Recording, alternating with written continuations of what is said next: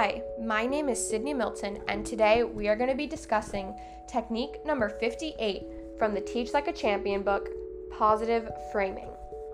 So, what is positive framing? This is about framing your interactions with your students, specifically any corrections um, in the academic setting or behavioral setting, so that they reinforce a larger picture of faith and trust in your students, even while reminding them that there was a better course of action they could have taken. We all know that people are motivated by the positive far more than they're motivated by the negative. If a student is seeking success and happiness, they're going to get stronger action than if they're um, seeking to just avoid punishment. The power of the positive should always influence the way you teach. Now, this doesn't mean that you shouldn't be careful about responding to off task or non constructive behavior. You still need to fix and improve behavior, and you need to do it consistently with clear um, consequences when necessary. But it's going to be far more effective if they're framed positively. If they remind the person that you're talking to that you want them to be successful and that you believe in and you trust their intentions, unless, of course, they give you um, a specific reason to believe otherwise. Now, one really important um, misinterpretation of positive framing is that people think it means you should just avoid making corrections and only talk about positive behavior. The author of this chapter refers to that as circumnarration. So, for example, you have a student who is off task, and instead of telling that student you need to be on task in a way that's positive, the teacher instead chooses to narrate this circle around the student, praising the students around him in that circle for their quote positive behavior. Such an approach can risk giving positive reinforcement to just average expected behavior just because it happens to occur in convenient proximity to the negative behavior of that student, which is going to cause more mediocre average behavior because it makes students think what was kind of average, mediocre is praiseworthy. Or even worse, if students realize that your praise of that mediocre behavior wasn't sincere and that you were just doing it to get the attention of your off task student, it makes your praise come off as just disingenuous, like you didn't really mean it. And it also suggests that you are afraid to address that student's behavior, and that student may choose to test that and push your limits even further. So, in short, it's better to just address that student directly but positively. So, you could say to them, David, show me your best, or David, check yourself to make sure you're sitting up.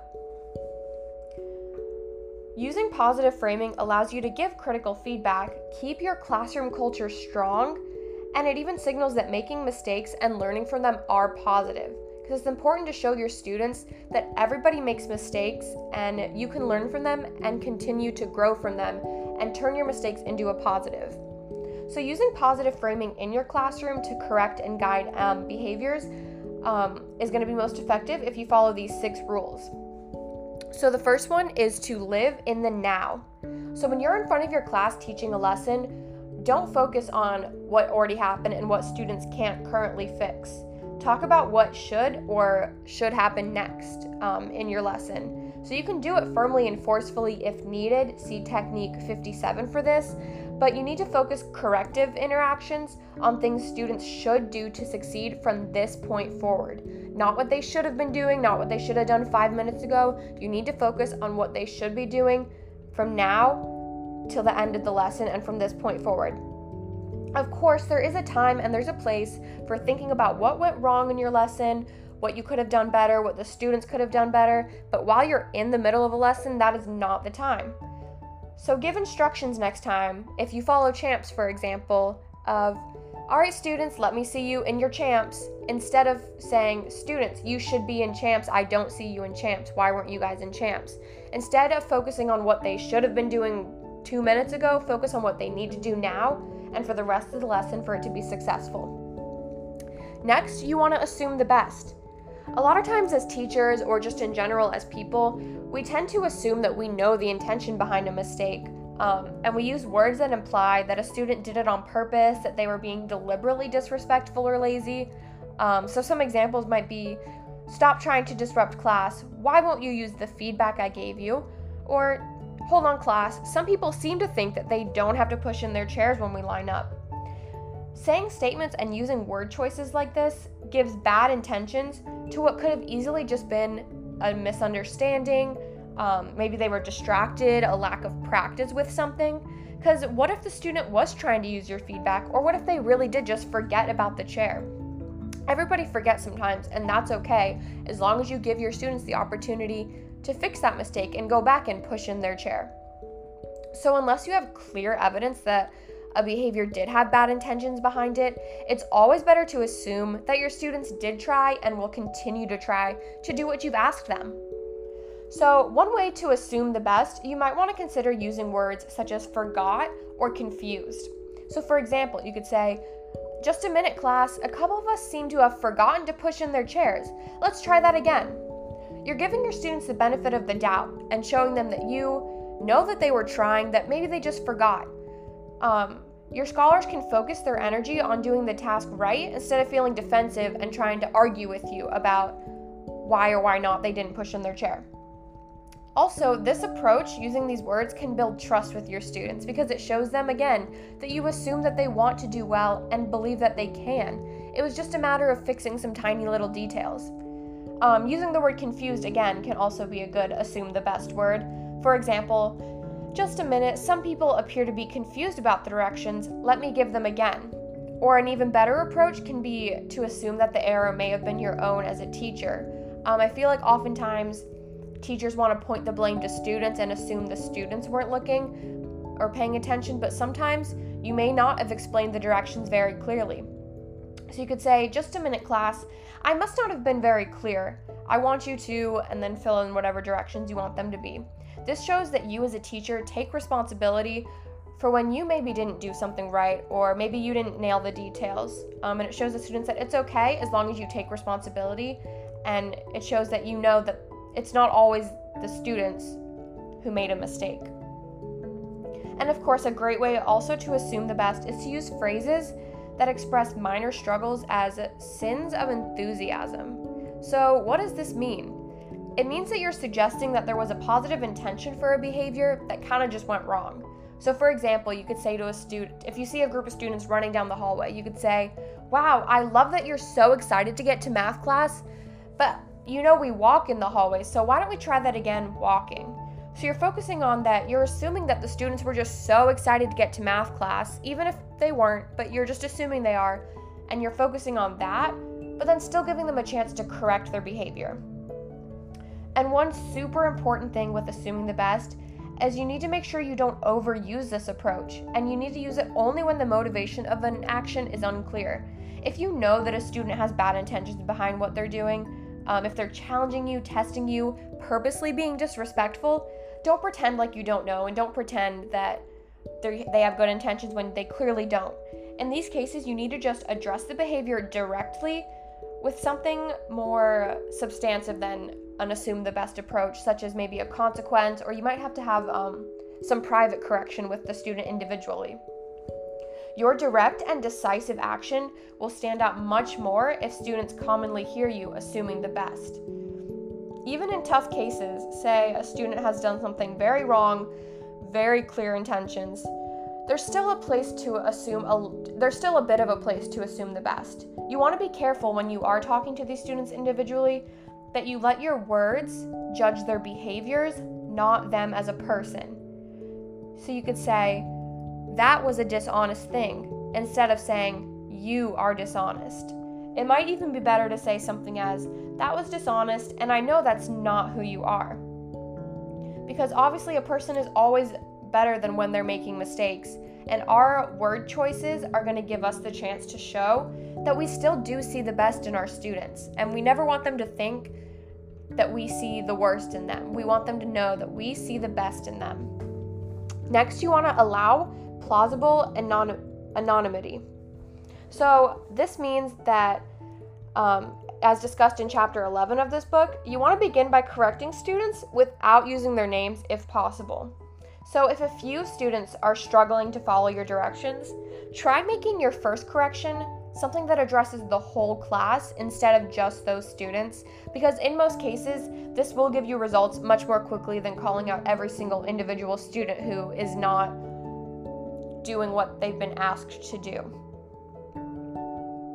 Saying to your class, wait a minute, third grade, I hear calling out, I need to see you quiet and ready to go, is a lot better than lecturing any of the students who are just calling out in front of their class. Similar to assuming the best, you can still give consequences while preserving anonymity. So you could say, Some people didn't manage to follow directions the whole way, so let's try that again. When there is no good faith effort by students, it might not be possible to maintain anonymity, but naming names should never be your first move.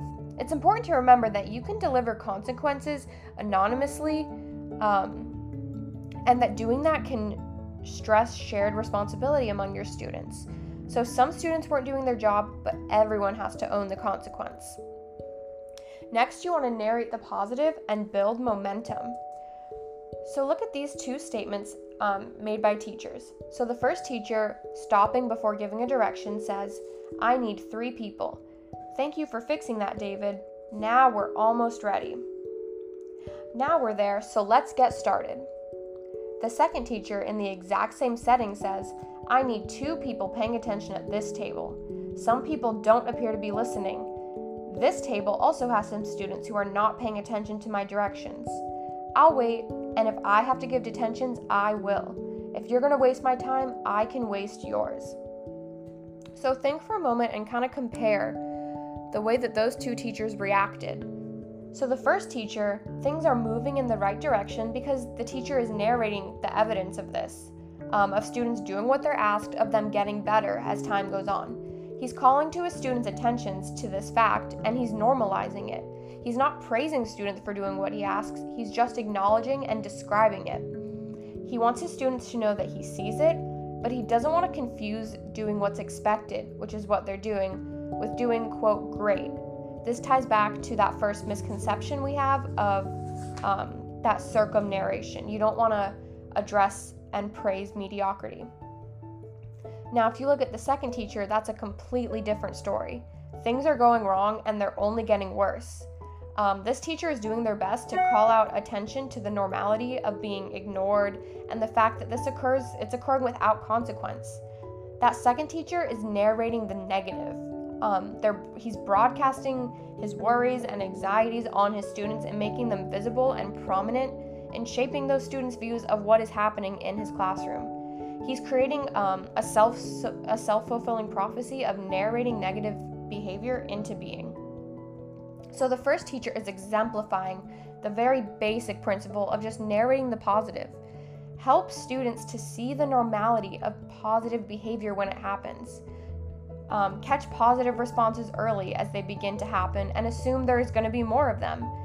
Um, too much praise can make you seem surprised, so just reinforce kind of lightly. Just describing what you see without too much um, value or judgment added to it, or offering a sincere thank you is sufficient. So, narrating the positive can also be vulnerable to being misused and misapplied. Um, so, it's important to narrate the positive only when there are positives. Again, don't narrate mediocrity. And also use it as a tool to motivate group behavior as students are deciding whether to work to meet expectations, not a way to correct individual students after they clearly haven't met expectations.